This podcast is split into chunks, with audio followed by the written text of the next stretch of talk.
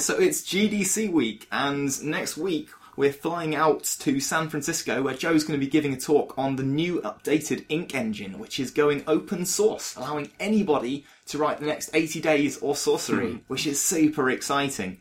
So, um, first off, I guess we should probably introduce ourselves. I'm Tom. I'm Joe. I'm Jon.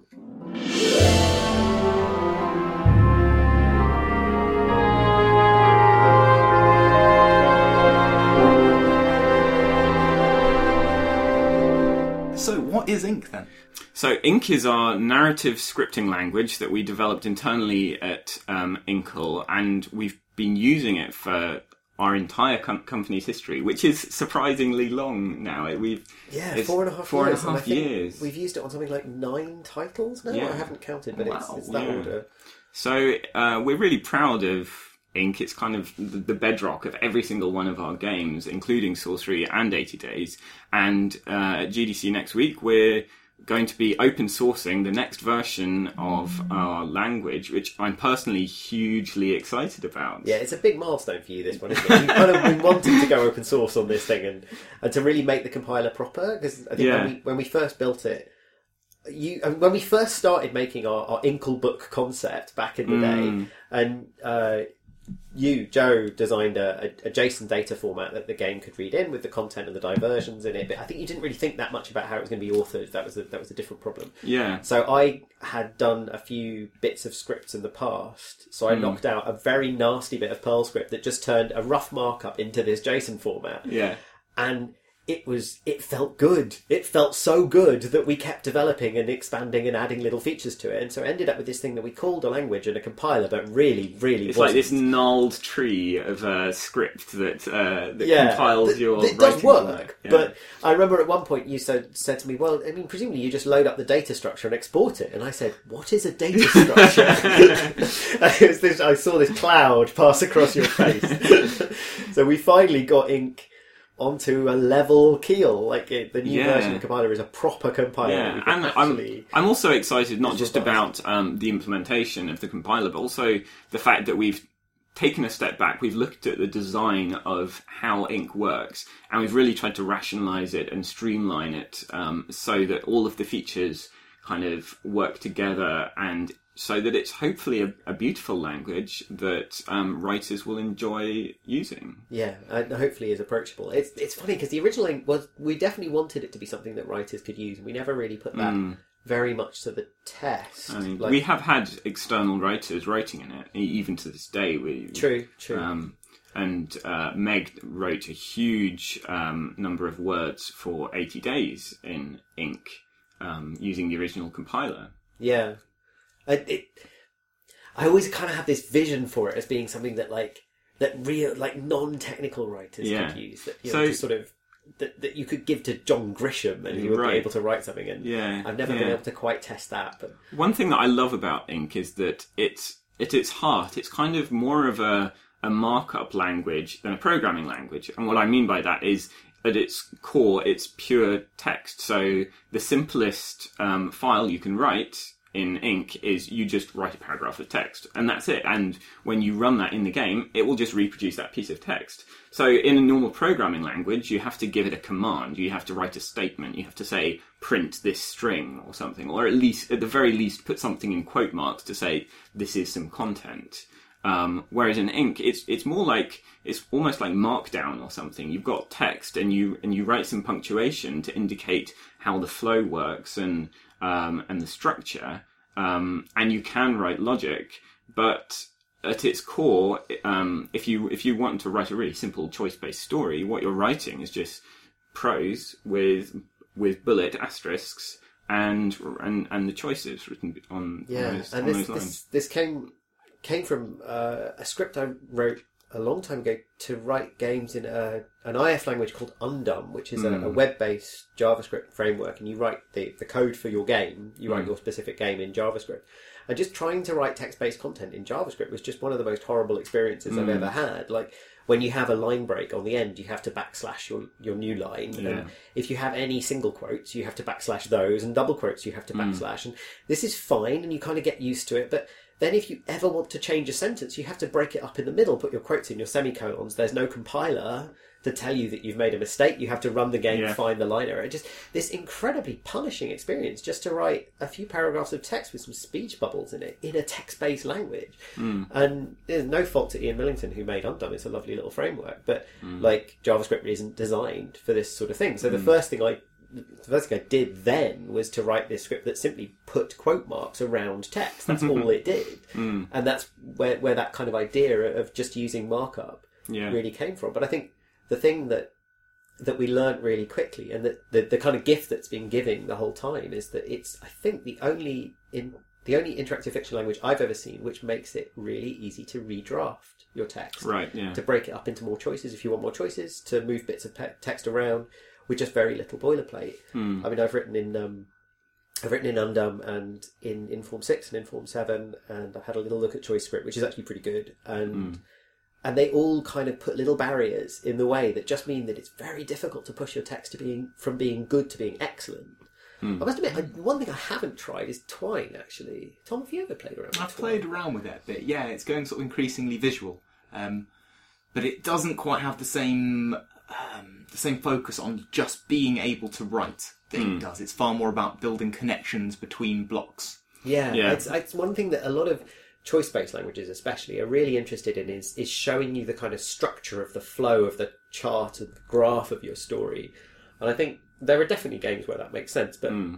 And they used to do that at Sony as well for the kind of Quest editors that they had were all kind of very much they really wanted them to be flow chart based. Yeah, and this is something that I'm going to touch on a little bit in um, my talk at GDC. Actually, it's like why why didn't we just want to um, build our games out of flowcharts? And yeah, they they are just fiddly. And I like the analogy of um, uh, using uh, flowcharts to create logic, for example, for shaders. Um, so, um, in general, when you're doing normal programming, you don't want to build everything out of a flowchart, a flow diagram, because it would just get way too intricate and complex. You don't want to create a new little box and move it around just to write a single line of code. And it's the same with text. Like, why why should writers be forced to build these complex kind of circuit diagrams just to do some writing? Yeah, and I mean, and the code example is a really good one, isn't it? It's sort of when you're in a state in a, in a piece of code,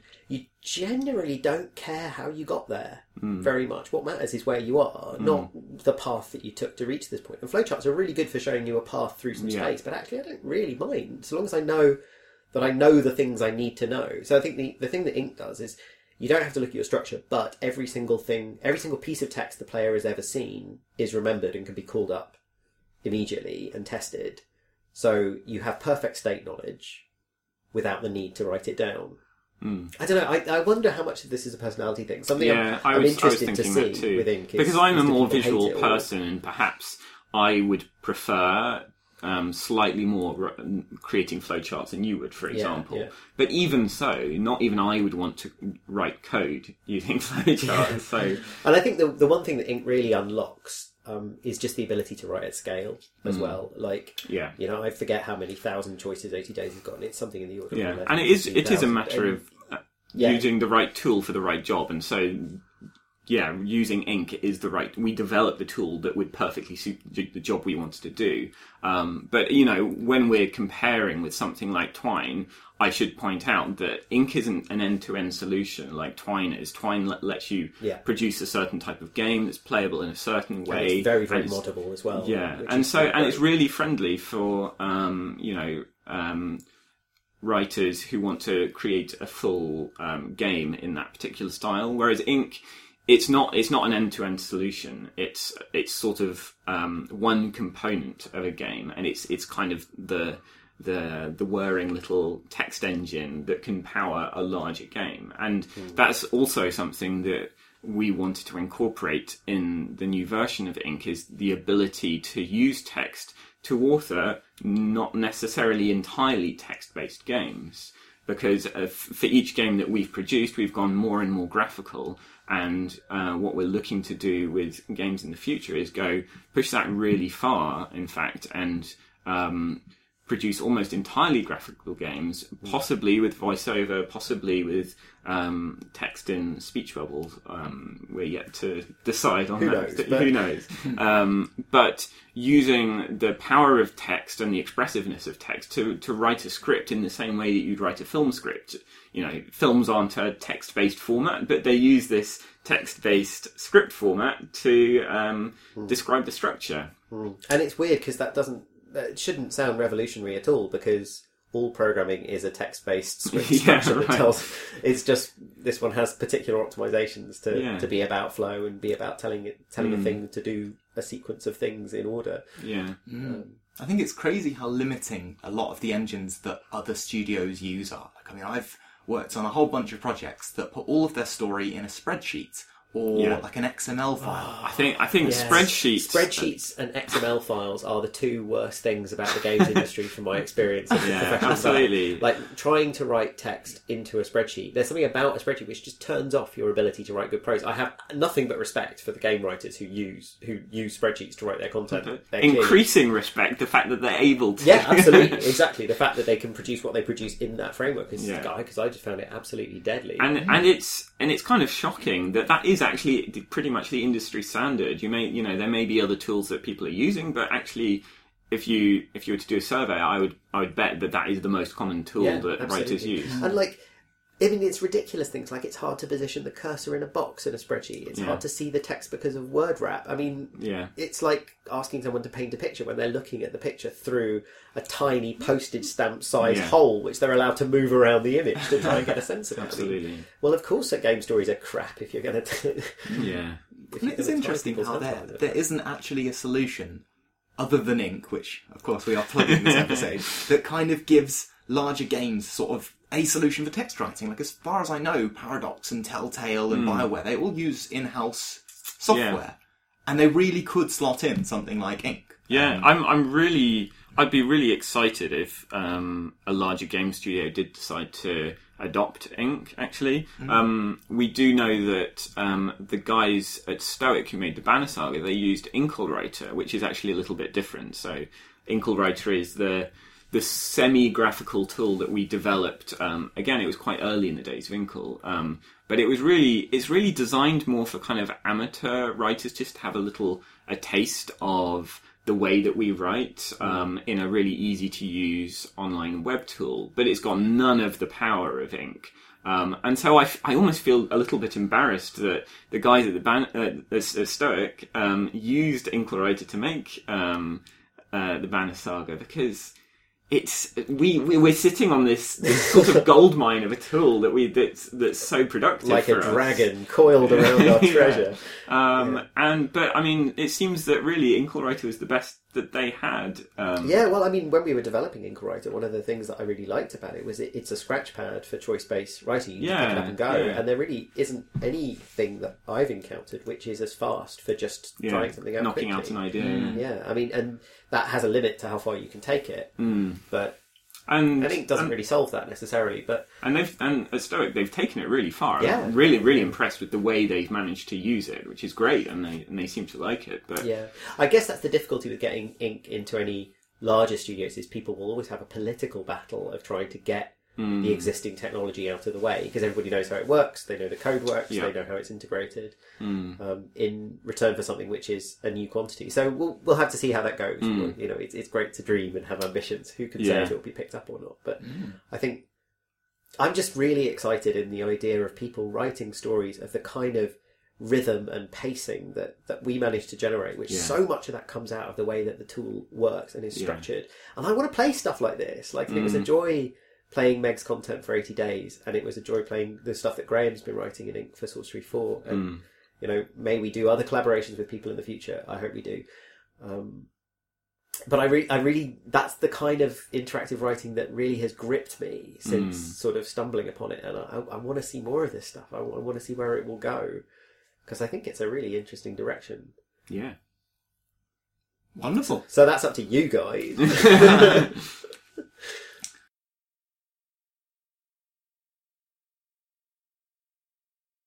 so obviously for us, we're we're using Ink two internally, and actually we're using it at the moment in two projects, which couldn't really be more different. Which is quite a nice test of what it what it's capable of doing. So we've got the very narrative one. I had I had a slight moment there. I was like, two projects. Oh yeah, two Yeah, projects. two projects, yeah, exactly. and then the, the very not narrative one. Yeah, And like they're right. both kind of it's quite interesting because at the moment running those projects more or less simultaneously at the moment, like they're just generating completely different classes of bugs. Yeah, yeah. because they're testing completely different bits of the feature set. Yeah, it's something that um, worries me slightly with the release of um, Ink at GDC is that people are going to start to adopt it and use it in entirely new ways and find a, a million different bugs. whole But class of I should say we're in alpha at this Yeah, stage. exactly. Well, hopefully, if it's open source, Yeah, people, people will fix can those find bugs it and too. fix it, Yeah, exactly. yeah. I think we're really excited to see if, if we get any talented people helping out because Mm. Yeah, I think I'm could really excited about that. It's funny because every time we've released a game, there's always been a platform that it hasn't been released on. Whether it's kind of Sorcery being released on iOS, and immediately the first comment on any thread will be, "What about Android?" Whereas now, you know, it's, Ink is, is a C sharp based uh, tool, um, and if someone says, "What about C++?" well, we can say, "Go and do it Off yourself." you go. yeah. if anyone wants to do a JavaScript framework, I'd really appreciate that. Actually. yeah, yeah, absolutely. Yeah. cool. Lovely. All right. Well, we'll wrap up there. If you want to use Ink, Joe, what's the link that they can use to find it right now? So we're on. We will be on GitHub um, on release, which will be at github.com slash inkle slash ink, and we've also got a little web page at inklestudios.com slash ink. Wonderful. So if you're listening to this episode now, Ink should be out. Otherwise, we're out on the 18th of March. And if you're at GDC, uh, you can track down Joe and Tom and ask them about it. Yeah, please do tweet us at Inkle Studios.